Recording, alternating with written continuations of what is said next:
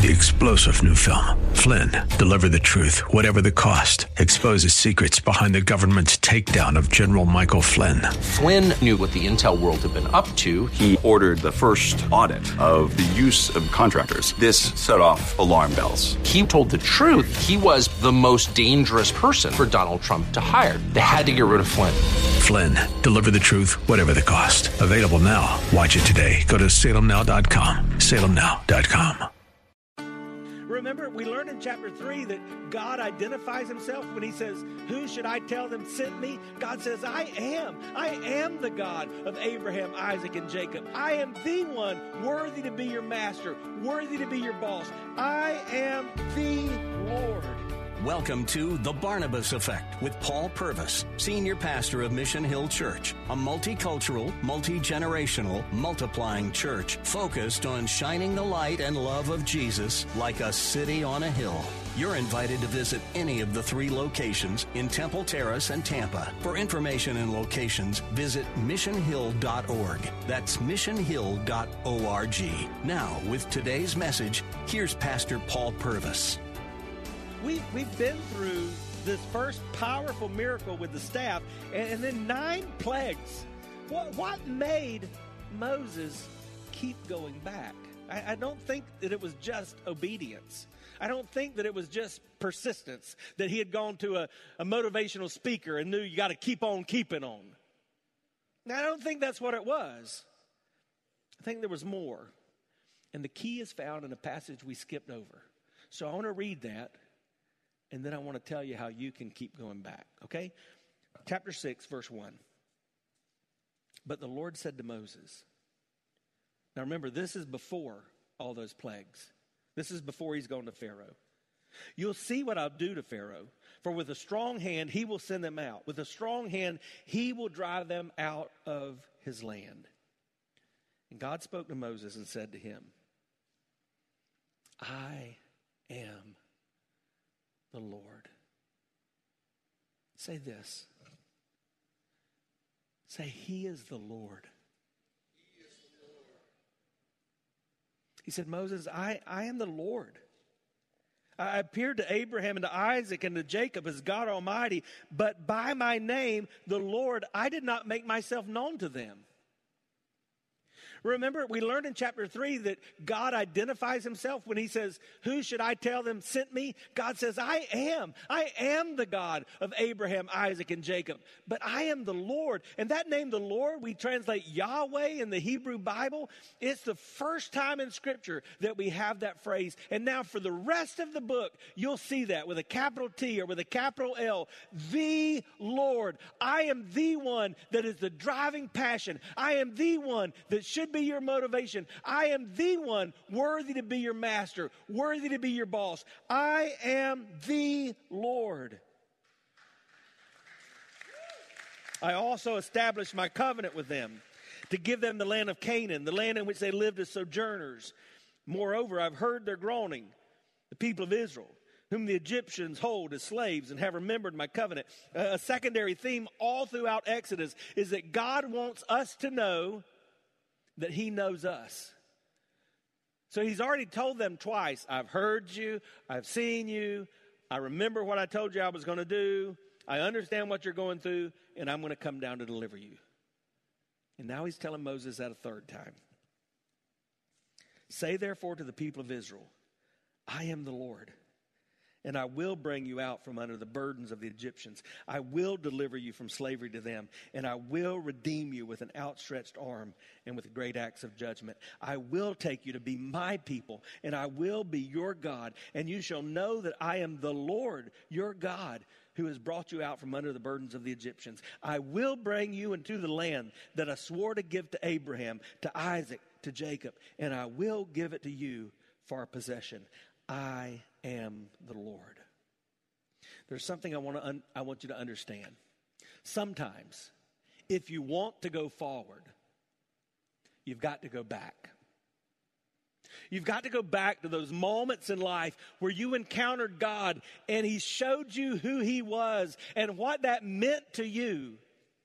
And if you haven't had those moments, when you come through the tough times in life, when the storms come, all you're going to see is the wind. You're not going to know the peace. But if you go back to those moments with God where you were in the center of His will and He spoke to you, that's something to hold on to. So let me tell you what He told Moses to go back to.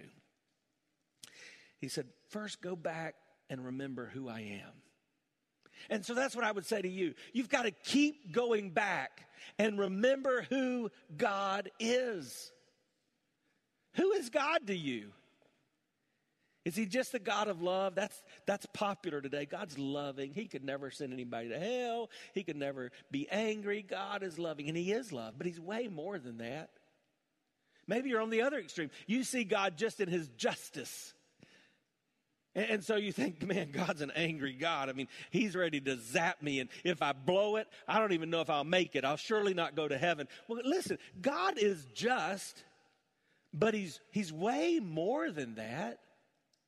He, he would tell Moses, I was and I am and I forever will be. He is the, he was the uncreated, unchanging, unending God. He is a big God. Last week we learned that he is God Jehovah. He's Jehovah Nisi, the Lord my banner. He's Jehovah Rapha, the Lord my uh, Ra, the Lord my shepherd. He's Jehovah Rapha, the God who heals. He's Jehovah Shammah, the Lord who is there. He's Je- Jehovah Tsidkenu, the Lord our righteousness. He's Jehovah Jehovah Jireh, the Lord who provides, and He's Jehovah Shalom, the Lord of peace.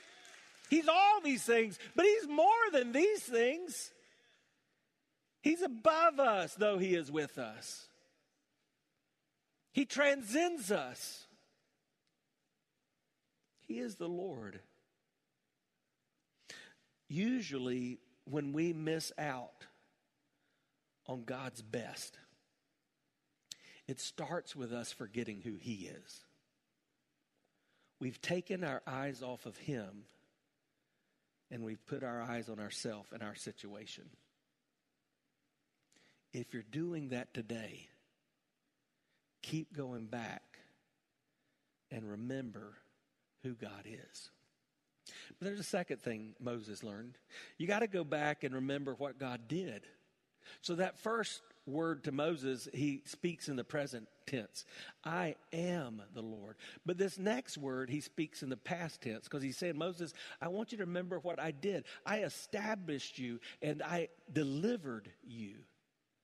So we've got to do that too. We've got to keep going back and, and remember what God did. Remember what He's done for us. He's our deliverer, He's our rescuer. If you've been saved, if you're a Christ follower who's already stepped across the faith line, if you know when your life ends, you're going to spend forever in heaven, aren't you thankful that God delivered you? Aren't you thankful that He rescued you? Aren't you thankful that He picked you up, as the song said, and turned you around, that He put your feet on solid ground?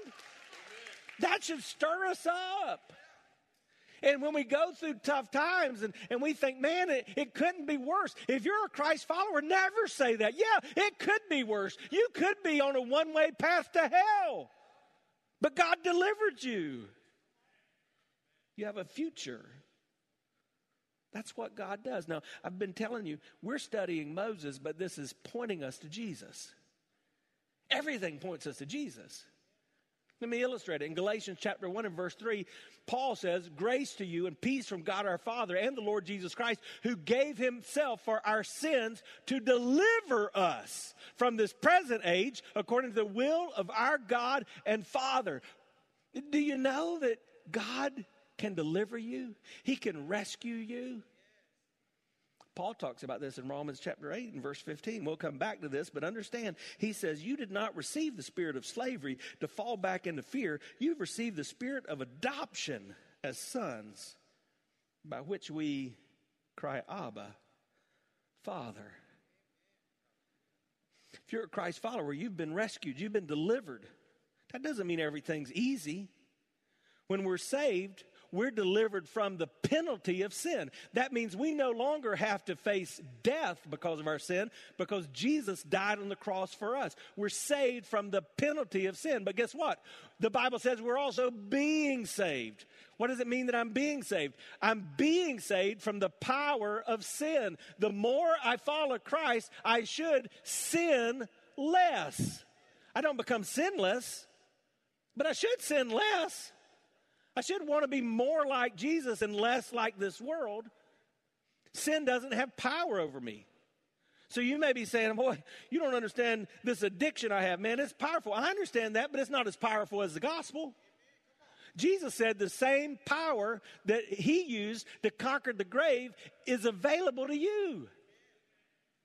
You think, you don't know how bad my marriage is. I don't know if I have the power. You don't have the power to survive a rough message, but you do through the gospel. The power. But thank you, Jesus, one day we will be saved from the presence of sin. My daughter asked me often questions about heaven. This week, even, she had a dream and she was dreaming about heaven. I'm like, tell me about it. And, and she wants to know, what's it going to be like? I don't know. I don't think we're going to be in choir robes singing kumbaya all the time. I mean, we're going to be seeing Jesus face to face. It's going to be awesome. I believe we work because we were created to work, and somehow we're working for His glory in heaven. But I also believe this I believe the greatest thing about heaven is going to be about the fact that there's no sin. I don't know about you, but I wake up a lot of days and think, man, God, I don't like me. I've blown it again. I've succumbed to sin. But there's no sin in heaven because we've been delivered. Well, we keep going back and we remember what God did. But then we keep going back and we remember how God did it. He says to Moses on behalf of the children of Israel, I will redeem them. Now, for them, that's in the future tense. He started in the present, he went to the past, and now he's in the future. For us, that's in the past too, because we've got the whole scriptures. He has redeemed us. What does it mean to redeem something? Well, I went to Walgreens this week to buy some medicine, and when I put my phone number in the little keypad, you know what the guy said? Would you like to redeem your $10 points? And I'm like, well, yes. What was he saying? Do you want to take this credit and apply it to your deficit? That's what it means to redeem something. We use cash to do that too.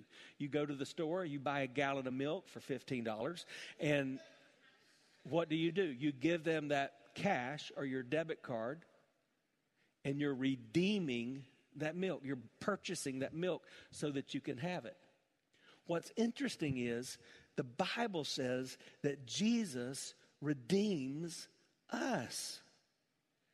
He's our Redeemer. In fact, that's prophesied. In Isaiah in chapter 43 and verse 1, it says, But now thus says the Lord, He who created you, O Jacob, He who formed you, O Israel, fear not, I have redeemed you. Hi, I'm Paul Purvis, the lead pastor of Mission Hill Church, right here in Tampa Bay. Thanks for taking the time to listen to today's The Barnabas Effect. It's a ministry intended to encourage, equip, and empower you. You may not know this, but this ministry is made possible because of the generosity of listeners like you. We are able to be on the air because listeners like you are gracious and give to this ministry. Would you consider making a gift today? It would be our honor to send you a gift, a resource, as a result of your gift of any size. And you can make that gift by going to missionhill.org and clicking on the banner that says The Barnabas Effect. That will direct you to a simple way that you can give right there online. Thanks again for listening to The Barnabas Effect today. And now we continue with our message. In Hebrew culture, every family would have a Goel which is a redeemer. And so if the family lost their land, the family Goel, the kinsman redeemer, they would go and purchase the land back. If a family member died and left a widow, the kinsman redeemer would marry that widow. In fact, we read about in the story of Ruth and Boaz that Boaz was a kinsman redeemer. If someone was murdered in the family, the redeemer would go after the murderer. In fact, that's a great story in the Bible because the only place to be safe from the from the one coming after you was in the city of refuge. By the way, God's our refuge. He's our strength. He's a very present help in times of trouble. So they would understand this idea of redeemer. What I've learned is that we in the church, I don't think we understand the idea of redeemer. We don't understand that when Jesus died on the cross, what he was doing, he was stepping in and he was paying a debt that he did not owe because we owed a debt we could never pay. The only way for us to be with God without Jesus is for us to die. But that doesn't do it because then we're dead in this life and we spend eternity separated from him. But Jesus made a way. That's what it says in Galatians 3:13. Christ redeemed us from the curse of the law by becoming a curse for us. Jesus purchased us with his blood. That's what we'll celebrate next week when we celebrate communion. 1 Peter 1 says, Knowing you were ransomed, your debt was paid from the feudal ways inherited from your forefathers, not with perishable things such as silver or gold, but with the precious blood of Christ. That's what it means to be redeemed. It cost. That's something I learned in eighth grade economics. There's no such thing as a free lunch. It always costs. Remember, I don't care who you voted for, there's still no such thing as a free lunch. Somebody's got to pay the bill. Thank you, Jesus, that when it comes to my forever, He paid the bill. And when I feel like I can't go forward, I got to keep going back to what God did for me through Jesus. All right, let's review and then finish. So I've got to keep going back and remember who God is. I got to keep going back and remember what God did for me. I got to keep going back and remember how He did it. And then I've got to keep going back and remember whose I am. That's what I want you to do. When you leave here today, if you're a follower of Jesus Christ, I want you to leave knowing whose you are. So, so he said to Moses, Hey, Moses, let them know they're my people. it's going to be okay. They're mine. And the Bible says if you follow Jesus Christ and you've trusted that redemption he accomplished for you on that cross, if you've allowed him to forgive you of your sinfulness, you have become a part of God's family. And that's a big deal. Paul in Romans 8, we read this a moment ago, but I want to read it again in this light. You didn't receive the spirit of slavery to fall back into fear, but you have the spirit of adoption as sons, by whom we cry out, and the best English word to translate that is daddy, father.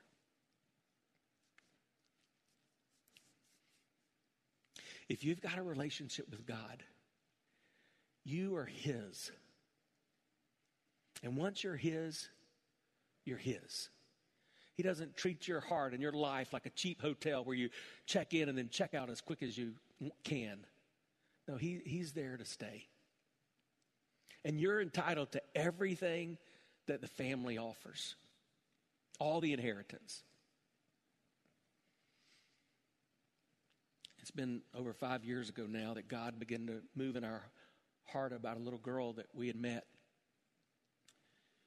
And Kimberly and I began to talk and pray and think maybe God was leading us to bring her into our home and adopt her. She was born to a teenage girl who was not living for God, making very poor life choices. I'm, I'm so glad she did make the choice to give our daughter life, that she didn't choose abortion and her death. But the time had come when she was two or so, she, she could not be in that setting. And so God opened our hearts to her. And before we made that final decision, though, we sat down with our four boys and we said, Hey, this is what we're thinking, but you're part of this. You get a vote in this. We are a family, and this will forever change our family because if we do this, she becomes a part of our family, and that will never change. And one day, mom and dad If, if it happens the way it normally happens, mom and dad will go to heaven before you guys, but your sister would still be here, and she's yours.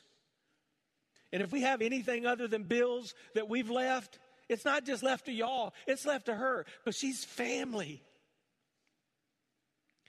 Man, they were all in. Let me just tell you, they have been fantastic big brothers. They've understood it that once you're adopted into the family, you're family. Most nights, if I'm home, my baby girl, she climbs up in my lap and we pray. First thing she does is ask me if there's any updates for the people we've been praying for. And we pray for some of you by name. She never forgets the names. I do. But when she sits in my lap, this is what she says to me Daddy, you got any updates? Sometimes I do, sometimes I don't, but here's the truth I don't hear much after she says, Daddy. Fact, she's determined she wants to be a big girl. And so sometimes she says, I want to call you dad because I'm a big girl. And I said, Well, you can call me what you want, but you'll always be daddy's little girl. And when we go through life and we fall down and we blow it and we go back time and time and time and time and time and time and time and time, time again, and we don't think God's going to show up, we can still climb into his lap and say, Daddy, here I am again. I'm your son. I'm your daughter. I remember I'm yours. You see, the truth is, sometimes you got to go back if you want to go forward. And some of you may be stalled out because you're not living like you know whose you are. Some of you are stalled out because you're really not living like you know what God did for you and what it cost Him. Others of you are stalled out because you've really taken your eyes off Him. It's not like you know who God is. If, if that's the case, you need to go back. Go back to some of those God moments. For some of you students, you need to mark down this weekend as a God moment. I was challenged with a cohort I'm in to, to just think about moments in my life this week, six times that formed me and shaped me. So I went back to when I was seven, and I've done this many times. And no matter how much I sin, I always go back and say, There's no question in my mind. As a simple child, I trusted Jesus, and that's when I was saved. And then I go to when I was 12, I was at a camp, and I believe at that camp is when God initially called me. I didn't respond until many years later, but at that camp, I knew God was calling me in my life. When I was 16 and 17 and 18 years old, God gave me some opportunities. And for the first time, I felt like I could do what He wanted me to do. I, I felt like I could be a leader, like I could make a difference. And then when I was 21, I did kneel at that bed and I surrendered. And I said, Yes, Lord, whatever it is you want, I'll do it. Then, when I was 24, I made the second most important decision of my life, and, and I committed and covenanted to, to marry my bride, Kimberly. And that deeply has influenced me. And then at about 33, I had a ministry reset, marriage reset, really, a family reset. And I just made the decision I'm not going to play games anymore in church or at home. I, I, I, want God's best for my life. Now, why did I tell you those things? Because I know those moments that I have to go back to. Those salvation moments when I blow it, I go back and say, Oh, nope, you're with me, Lord.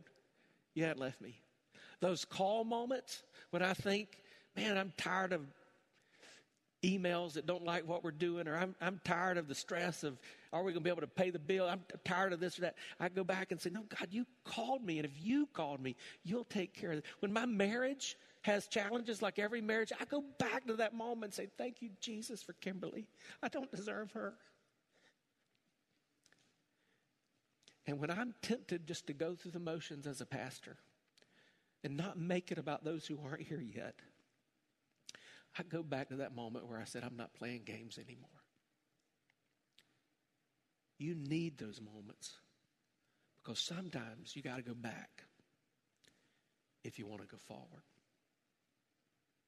If you're a Christ follower, I want you to think about those moments. But I need you to know before I pray, there's no question in my mind. Some of you are here and listening, and you're not yet a follower of Jesus. I'm not talking about church. You've never surrendered. And I just need you to know you can't go back to somewhere you've never been. So you need to trust Him today. Let's pray. You've been listening to The Barnabas Effect with Pastor Paul Purvis. The Barnabas Effect is here to provide listeners like you with biblical truth and spiritual encouragement but it can't be done without your financial support. Go to missionhill.org and click on the Give tab. Your financial support helps us reach those seeking truth about God and themselves. Thank you for giving at missionhill.org. And join us weekdays at 9 a.m. for the Barnabas Effect with Pastor Paul Purvis on Faith Talk AM 570 and 910.